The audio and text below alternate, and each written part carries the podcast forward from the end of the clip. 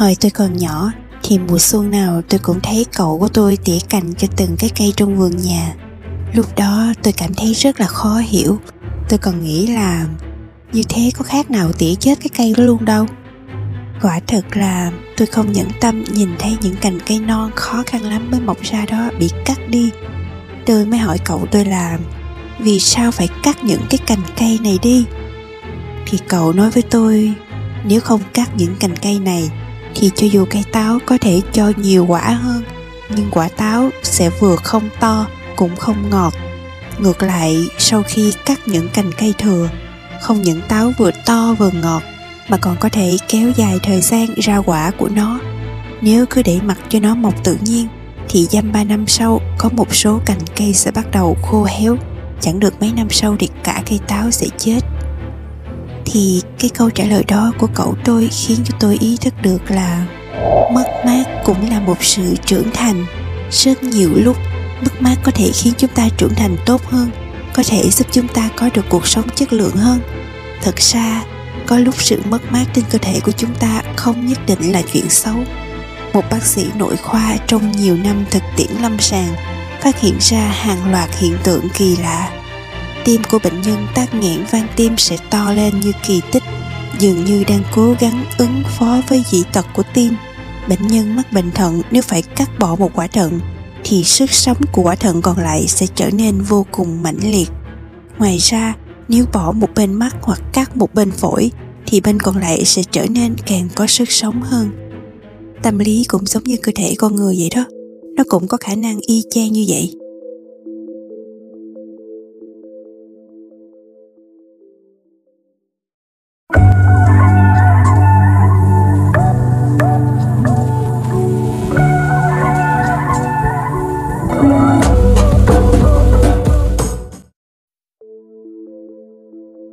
Trong cuộc đời này thì có một món quà mà hầu hết mọi người đều sẽ nhận được. Đó chính là thất tình. Chúng ta cho rằng thất tình là bị vứt bỏ, bị lừa dối. Thất tình còn ảnh hưởng nghiêm trọng tới ảo tưởng tươi đẹp về tình yêu của chúng ta, khiến chúng ta không còn dám tin người khác. Một số người còn nghĩ là vết thương mà thất tình gây ra còn có thể gây dây dứt cả cuộc đời. Thì sao có thể nói thất tình cũng là một món quà được? Thật ra thì tác dụng quan trọng nhất của thất tình là muốn chúng ta nhận thức đầy đủ về bản thân, đồng thời cũng hiểu được người khác. Không trải qua thất tình thì có lẽ chúng ta không biết nên yêu một người như thế nào. Không trải qua thất tình thì có lẽ chúng ta sẽ không tìm thấy người mà mình thật sự yêu thương. Không trải qua thất tình thì có lẽ chúng ta sẽ không biết mất mát có nghĩa là gì, càng không biết nên trân trọng tình yêu như thế nào cái món quà rất tình này nó được bao bọc bởi một lớp giấy gói quà mang màu sắc vứt bỏ, lừa dối, phản bội. Nó được trang bị bởi một chiếc ri băng thê lương mang đau khổ tới cho chúng ta. Thứ mà chúng ta nhìn thấy chỉ là sự đau lòng. Khi chúng ta mở từng lớp giấy của món quà này, chúng ta sẽ nhìn thấy trách nhiệm, nhìn thấy thiếu sót của bản thân. Cuối cùng là sự trưởng thành được bao bọc bởi sự kiên cường. Có một lần, một người bạn của tôi bị tai nạn gãy chân trái và phải nằm viện. Thì tôi cũng đến thăm bạn đó. Tôi nhận thấy là mặc dù sắc mặt của bạn đó có một chút tiều tụy nhưng mà tinh thần rất tốt. Tôi và những người đi thăm bệnh đều không nghĩ cậu ấy là người vừa mới gặp tai nạn. Cậu ấy nói với chúng tôi là khoảnh khắc mà tai nạn ập đến thì ý nghĩ lóe lên trong đầu cậu ấy chính là để nào cuộc đời của mình sẽ kết thúc như thế này sao? Cậu ấy nghĩ tới mình còn có rất nhiều chuyện chưa làm nếu không chết thì nhất định phải đi làm những chuyện mà từ trước đến nay mình rất muốn làm nhưng không có dũng khí để làm. Hơn nữa, phải quý trọng thời gian ở bên người thân, đối xử tốt với cha mẹ, đối xử tốt với vợ con và tóm lại là phải làm những việc mà mình muốn làm. Cái lần tai nạn chết đi sống lại này là một cơ hội thứ hai mà cuộc đời ban tặng cho bạn đó để nâng cao chất lượng cuộc đời, khiến cho bạn đó có thể dùng con mắt mới để nhìn nhận cuộc sống của mình mặc dù sau này chân của bạn đó không thể đi lại nhanh nhẹn như trước, nhưng mà so với việc bị mất đi mạng sống trong khoảnh khắc đó mà nói, thì một chút đau khổ này không đáng gì hết. Nếu trải qua vụ tai nạn này mà không có cái nhìn mới về cuộc đời của mình, thì nỗi đau đớn về thể xác sẽ trở thành một nỗi ám ảnh rất lớn trong cuộc sống của bạn đó. Có lẽ bạn đó sẽ buông thả để bản thân tiếp tục phóng thật nhanh, tiếp tục sống với cách sống trước đây. Như thế thì tai nạn sẽ có thể giáng xuống đầu bạn đó một lần nữa nhưng mà lần sau thì chưa chắc bạn đó sẽ có may mắn thoát chết như lần này.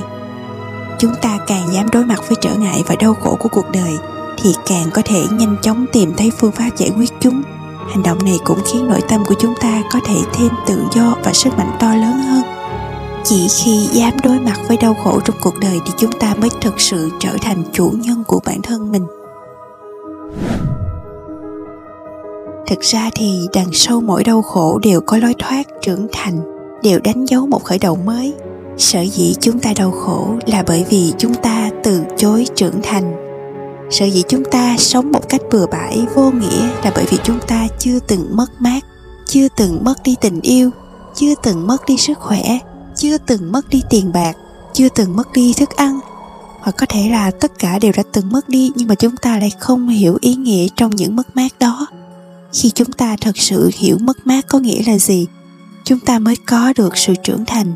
Chúng ta mới học được cách làm thế nào để sống có chất lượng.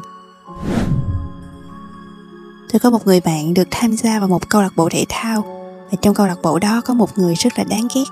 Ai cũng ghét anh ta là bởi vì phần lớn các cô gái trong câu lạc bộ đều đã từng bị anh ta quấy rối. Anh ta cũng đã từng có ý định ra tay với bạn tôi, mặc dù không thành công, nhưng chuyện này khiến cho bạn tôi không thể yên lòng. Một hôm thì trong lúc trò chuyện thì bạn tôi có nhắc tới anh chàng này. Hy vọng mọi người nghĩ cách giúp cô ấy trừng phạt hắn ta. Lúc đó thì mọi người đều thỏa sức phát huy trí tưởng tượng của mình, thi nhau hiến kế cho bạn tôi. Có người nói làm xước xe của hắn, có người nói tung ảnh của hắn lên mạng xã hội, còn có người nói gửi cho hắn một gói quà bên trong đặt mấy hẹn giờ để dọa hắn. Mọi người mỗi người đều góp một câu, không thiếu cách nào hết. Lúc đó tôi nói là đây đâu phải là trừng phạt hắn ta đâu đây chính là trừng phạt chính các bạn đó. Các bạn vì muốn thay đổi hắn mà tốn nhiều tinh thần và sức lực như vậy, sau đó vẫn cứ là lo lắng và khiếp sợ. Đây chính là tự làm khổ mình. Chúng ta làm bất cứ việc gì với hắn đều không có ý nghĩa gì cả. Đối với loại người như thế, cách trừng phạt tốt nhất chính là mặc kệ hắn. Hầu như ai trong số chúng ta cũng từng gặp phải những chuyện khiến bản thân phải suy nghĩ không yên.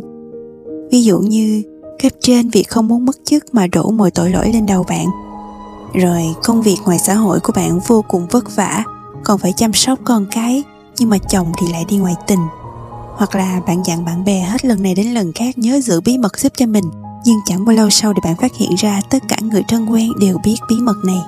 Kể từ khoảnh khắc bắt đầu xảy ra, những chuyện đã ghim chặt trong tim chúng ta khiến chúng ta không thể quên được đến tận ngày hôm nay, nỗi oán hận đó vẫn không hề vơi đi. Thật ra thì nỗi đau đớn, sự tổn thương đã kết thúc từ khi nó bắt đầu rồi. Hôm nay chúng ta vẫn đau khổ và oán hận là bởi vì chúng ta đang dùng tư tưởng của mình để kịch tính hóa những chuyện đó một cách không ngừng nghỉ, khiến chúng như một tấn bi kịch cứ diễn đi diễn lại trong đầu chúng ta. Không những vậy mà nó còn kéo dài từ tập này sang tập khác chúng ta đâu có ý thức được là những gì mà chúng ta giữ trong tim á, khiến cho chúng ta hao tổn rất nhiều sức lực của trái tim đâu. Chính là chúng ta chứ không phải ai khác đã không ngừng tiếp sức cho chúng để chúng dày vò bản thân, trừng phạt bản thân. Chúng ta tiêu hao rất nhiều sức lực của mình vào những chuyện vô nghĩa này. Chúng ta gánh những nỗi đau khổ này rất nhiều năm rồi nhưng lại không hiểu vì sao không thể đặt xuống. Điều này giống như chúng ta vác một cái túi rất nặng, khổ sở bước lên phía trước mệt tới mức đầm đìa mồ hôi, hai chân mềm nhũng hai vai đau nhức, thở không ra hơi. Chúng ta gào thét, không được rồi, tôi sắp chết vì mệt rồi, đau quá. Nhưng lại không ý thức được rằng chỉ cần vứt cái túi đó đi là sẽ được giải thoát. Càng không ý thức được rằng là bản thân chúng ta cứ đòi vác cái túi đó. Bởi vì trừ khi bản thân chúng ta mong muốn, nếu không thì không ai có thể đặt cái túi đó lên vai chúng ta được hết hãy hỏi bản thân là bạn đã mang theo những đau đớn đó đến tận ngày hôm nay. Vậy thì bạn đã thay đổi được điều gì? Bạn không thay đổi gì cả. Khi mà chúng ta nghiêm túc nhìn nhận những việc mình cố chấp để làm á, thì chúng ta sẽ phát hiện ra bản thân thật sự không biết mình muốn kết quả như thế nào hết. Thực ra, không hề có kết quả, chỉ là chúng ta đang làm khó bản thân, chỉ là đang lãng phí năng lượng của mình. Những cái đau khổ này khiến chúng ta biến thành một người thích kêu than còn ngoài điều đó ra thì chúng ta không có bất kỳ thay đổi nào cả. Mặc dù chúng ta canh cánh trong lòng những chuyện đã qua, nhưng mà những người đã từng nảy sinh xung đột với chúng ta có lẽ đã quên sạch những chuyện này rồi. Sợ gì chúng ta cảm thấy phiền não và đau khổ bởi vì sai sót của người khác bị chúng ta nhặt được. Lời người khác buộc miệng nói ra bị chúng ta nghe thấy. Hành vi vô tình của người khác bị chúng ta nhìn thấy. Suy nghĩ của người khác bị chúng ta phát hiện ra chúng ta giống như là muốn tìm thấy một cái gì đó trong cái đống đồ thu thập được. Nhưng mà không ngờ không những trắng tay mà còn trở thành trạm xử lý rác thải nữa. Chúng ta không thể xử lý được hết đống rác này đâu. Chúng lên men trong lòng chúng ta. Đồng thời chúng mượn năng lượng của chúng ta để tạo ra đau khổ và phiền não, hao tổn cuộc đời của chúng ta. Chúng ta mong muốn tìm thấy thứ có giá trị với mình từ trong những thứ mà người khác vứt đi. Làm như vậy chắc chắn sẽ uổng công vô ích hãy buông tha bản thân đi. Đừng ép bản thân đi khắp nơi thu thập những đống rác rất khó xử lý đó nữa. Trái tim chúng ta không nên là nơi tích trữ rác thải, mà nên là nơi tích trữ niềm vui. Khi mà không gian sống của chúng ta bị rác thải chiếm cứ hết rồi, thì niềm vui sẽ không còn chỗ để dung thân nữa. Trong cuộc sống này, có rất nhiều việc tốt xấu và thị phi thực chất đều từ tư tưởng của chúng ta mà ra. Chúng ta lôi sự vật ra khỏi tim mình dán lên chúng những cái nhãn cảm xúc không thích, đau khổ, đáng ghét. Đồng thời qua đó tìm kiếm cảm giác bản thân ưu việt hơn người khác và muốn tốt cho người khác. Những cái nhãn này chỉ là những cái lời giải thích phiến diện của tư tưởng. Còn sự thật hoàn toàn không phải là như vậy. Con người hay sự vật trong cuộc sống không nhằm vào bất kỳ người nào trong số chúng ta, cũng sẽ không thay đổi vì bất kỳ người nào hết bất kỳ thành kiến nào của chúng ta cũng có thể trở thành mầm mống đau khổ mà sau này chúng ta phải chịu đựng. Thành kiến khiến chúng ta khó mà thoát khỏi đau khổ, lãng phí sức lực một cách vô ích.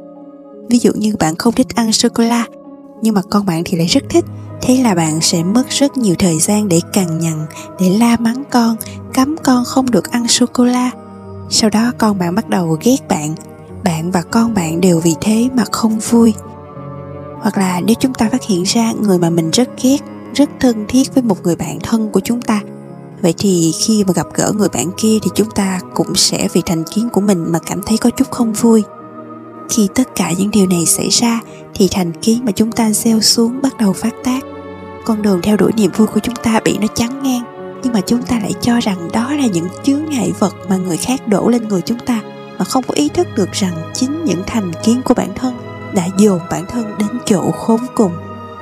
Chúng ta có thể nhìn thấy sự thật rằng những người không tạo ra thị phi có thể vui vẻ ăn sô cô la có thể vui vẻ chung sống với những người mà họ ghét. Còn vì sao chúng ta không thể? Nguyên nhân chắc chắn là ở chính chúng ta. Quá nhiều phiền muộn và đau khổ đều là do chúng ta cố chấp với một vài suy nghĩ không thể đối mặt với hiện thực. Khi chúng ta cố chấp với những suy nghĩ đó chính là đang dùng sức mạnh của mình để tạo ra đau khổ dày vò bản thân. Từ bỏ những tư tưởng mà chúng ta cố chấp thì đau khổ sẽ tan biến. Đau khổ là cách làm ngu ngốc mà chúng ta dùng tư tưởng của chính mình để trừng phạt mình.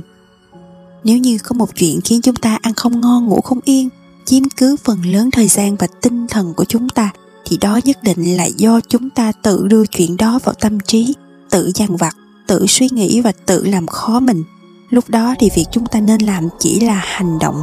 Hãy một lần duy nhất đối mặt, tập trung toàn bộ sức lực, trải nghiệm cho hết chuyện đó. Chúng ta mới có thể khiến cho những phiền muộn đó tan biến trong đầu, mới có thể khiến cho sợ hãi và lo lắng không còn tồn tại trong đầu chúng ta nữa. Một cách làm khác là vứt những chuyện đó sang một bên, không bận tâm tới. Nếu không thì cái người mà đổ thêm dầu vào cái ngọn lửa chính là bản thân chúng ta. Hãy nhớ là chúng ta không mất đi cái gì cả thứ tan vỡ chỉ là những cái bong bóng mà tư tưởng đã tạo ra. Mất mát chỉ xảy ra trong đầu chúng ta mà thôi. Sở dĩ cuộc sống của chúng ta không có chất lượng là bởi vì chúng ta dùng phần lớn tinh thần và sức lực để bảo vệ cái tôi hư ảo, chứ không phải dùng để cảm nhận cuộc sống. Khi chúng ta học cách từ bỏ cái tôi hư ảo thì cuộc sống của chúng ta mới có thể bước sang một trang tươi sáng hơn.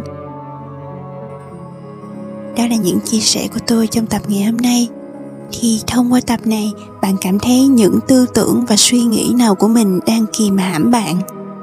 Và những cái suy nghĩ nào mà bạn tự tạo ra gây ra đau khổ cho bạn? Hãy chia sẻ những suy nghĩ và cảm nhận của bạn ở comment bên dưới nha. Nếu như bạn thấy thích video này, thì điều tốt đẹp nhất bạn có thể làm ngay bây giờ là subscribe kênh của tôi, like và share cái video này để cho nhiều người biết đến những kiến thức này hơn